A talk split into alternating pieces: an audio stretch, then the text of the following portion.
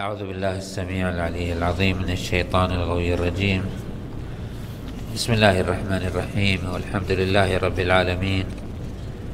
والصلاة والسلام على أشرف الأنبياء والمرسلين سيدنا وحبيب قلوبنا أبي القاسم محمد.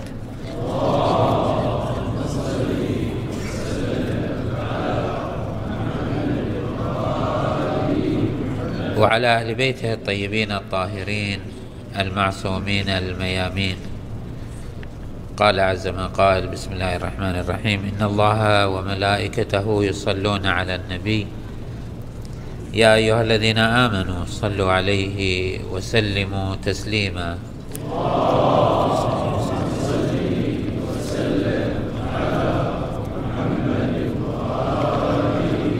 اللهم صل على محمد وآل محمد. سعد لبيك اللهم وسعديك.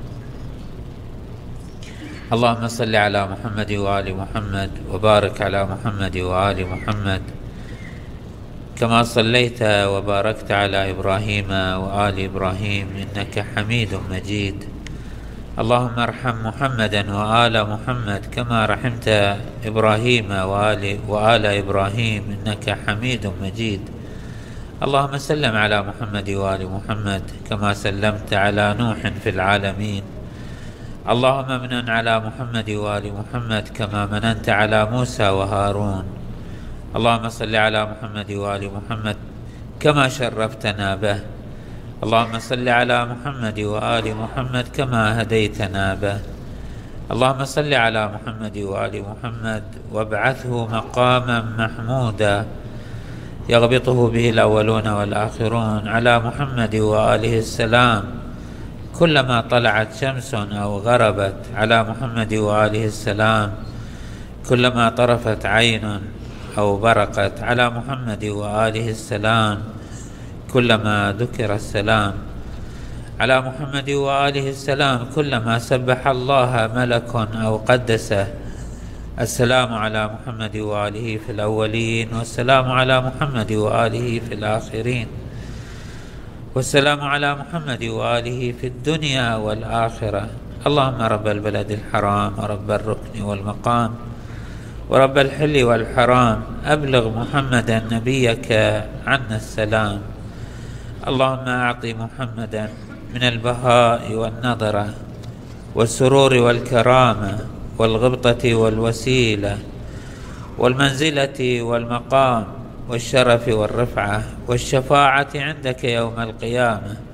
أفضل ما تعطي أحدا من خلقك وأعط محمدا فوق ما تعطي الخلائق من الخير أضعافا كثيرة لا يحصيها غيرك. السلام على محمد وآل محمد. ما دامت الدنيا والآخرة والحمد لله رب العالمين. والسلام عليكم أيها المؤمنون جميعا ورحمة الله وبركاته. قال عز من قال في محكم كتابه الكريم بسم الله الرحمن الرحيم. لن ينال الله لحومها ولا دماؤها ولكن يناله التقوى منكم. صدق الله العلي العظيم. نبارك لكم هذه الأيام والساعات والدقائق الحافة بالرحمة والهداية والتوفيق الإلهي. نبارك لكم هذه العبادات والطاعات. هذه أيام عبادة وأيام طاعة وأيام قربة إلى الله عز وجل. الحمد لله الذي وفقنا لأن نسلك هذه المسالك من التجمعات والتوجه إلى الله في دور عبادته في المساجد والمجالس والتجمعات الإيمانية التي تنتشر فيها ذكر الله وذكر أهل البيت عليهم أفضل الصلاة والسلام. داعين الله عز وجل قارئين للقرآن متبتلين إليه عز وجل. ولكن أخواني كل هذه الأعمال وهذه الطاعات وهذه, القربات إنما يكون لها من القيمة والأثر والنتيجة بمقدار ما تنطوي عليه من روح هذه الأعمال. من التقوى. الآية القرآنية تقول لن ينال الله لحومها ولا دماؤها. ما نقدمه نحن من أعمال ما نقوم به من قربات ما نقدمه من قرابين إلى الله عز وجل. ماذا تنفع الله؟ كيف تصل إلى الله؟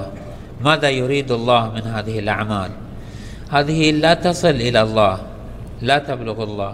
الذي ينال رضا الله الذي يصل إلى رضا الله هو ما يسير في عمق هذه الأعمال ما يكون منطوي في داخل هذه الأعمال من تقوى وورع وخوف ووجل ومحبة وقصد إلى الله عز وجل. هذا هو الذي يحدث واقعا وأثرا ونتيجة واقعية. يجب أن نعير أعمالنا وقرباتنا وأفعالنا بهذا المعيار. بأي مقدار نحن فعلا أحدثنا وفجرنا في ينابيع أنفسنا فجرنا في أعماق في أعماق أنفسنا من ينابيع التقوى ومشاعر وأحاسيس الورع والخوف من الله عز وجل. بدون التقوى لن يصل الله هذه الأعمال. لن يصل إلى الله لن يناله لحومها ولا دماؤها. لن يستنفع الله بهذه الأعمال ولن تنفعنا أيضا. بل في كثير من الأحيان تكون مردود هذه الأعمال. إذا لم تكن منطوية على روح التقوى إذا لم تكن آه، حية إذا لم تكن آه، تسري فيها مشاعر التقوى والخوف والورع من الله فهي سوف تكون لها ارتدادات سلبية كما سوف نشير في طيات هذه الكلمة المختصرة. وذلك أن ثمرة التقوى في العمل عدة أمور. الإنسان إذا جاء بأعمال من غير تقوى فإنه لا تورثه إلا حالة من الملل والتعب والإرهاق والسم لاحظوا أخواني وهذا ما قد يعيشه كثير. أنه نبدأ في بداية هذا الشهر ونحن عازمون جادون في أن نتقرب إلى الله وأن نطيع الله. ونبدأ في الانتقال من مرحلة الكسل إلى مرحلة الجد والعبادة والدعاء وقراءة القرآن. ولكن مع نهاية هذه الأيام ومع نهاية هذا الفصل نجد أننا نشعر بحالة من الكسل بحالة من الملل بحالة من الإرهاق.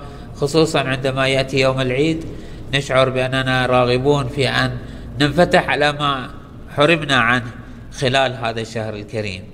هذا لا حققنا معنى الصيام ولا حققنا معنى العبادة.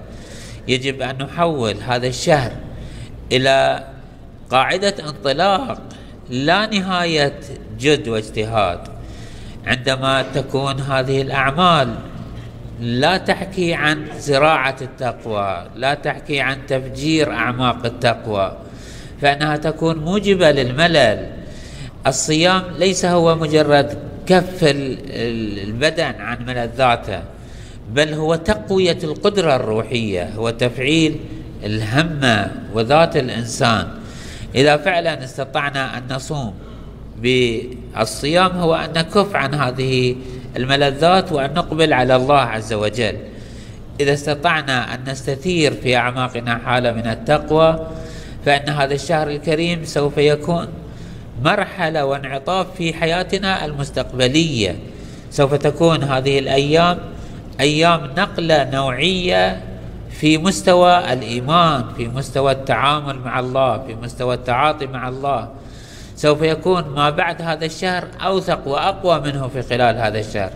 سوف تكون هذه الحركة حركة التقوى حركة تامة ومستمرة ودائمة لا حركة منقطعة. هذه جهة.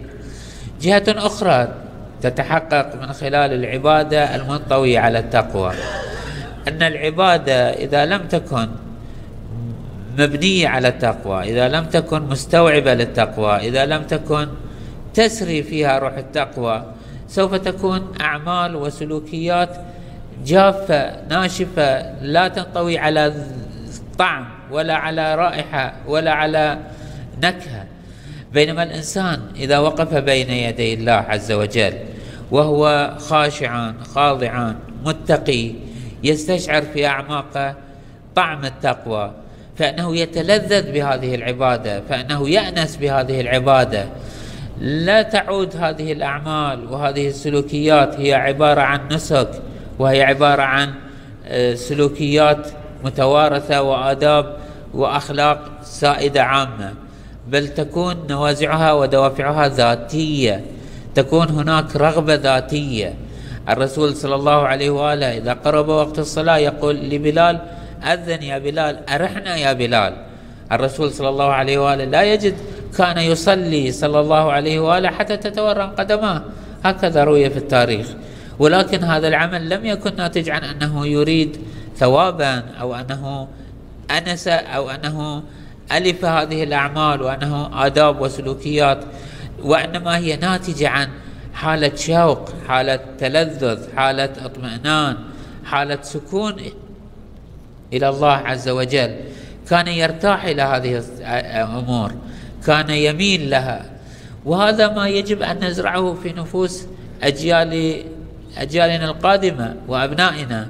لا أن نضغط عليهم وندفعهم باتجاه الصيام والصلاة من غير ما نستثير في أعماقهم بل أنه في الحقيقة لا فائدة لهذه الصلاة ولا لهذه الأعمال ما لم تكن تنطوي على هذه الروح التي هي التي سوف تأخذ بيد هذا الجيل الناشئ إلى أن يقوم بهذه الأعمال. إذا أولا إذا أردنا أن نصوم صياما دائميا أن ننطلق في الأعمال على مستوى دائم يجب أن نزرع التقوى في عمق هذه الأعمال. وثانيا إذا أردنا أن نعطي هذه الأعمال طعما ونكهة وفاعلية في أعماق نفس الإنسان فيجب أن تكون هذه الأعمال منطوية على التقوى. وثالثا وكما يقول الله عز وجل واتقوا الله ويعلمكم الله. وكذا يقول الله عز وجل إن تتقوا الله يجعل لكم فرقانا.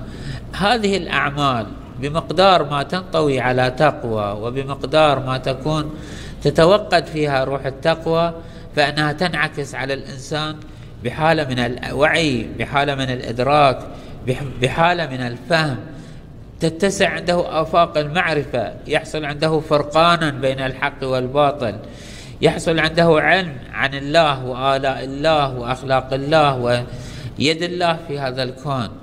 هذه العبادات ليست مجرد سلوكيات وإنما هي في الحقيقة ترقي روحي.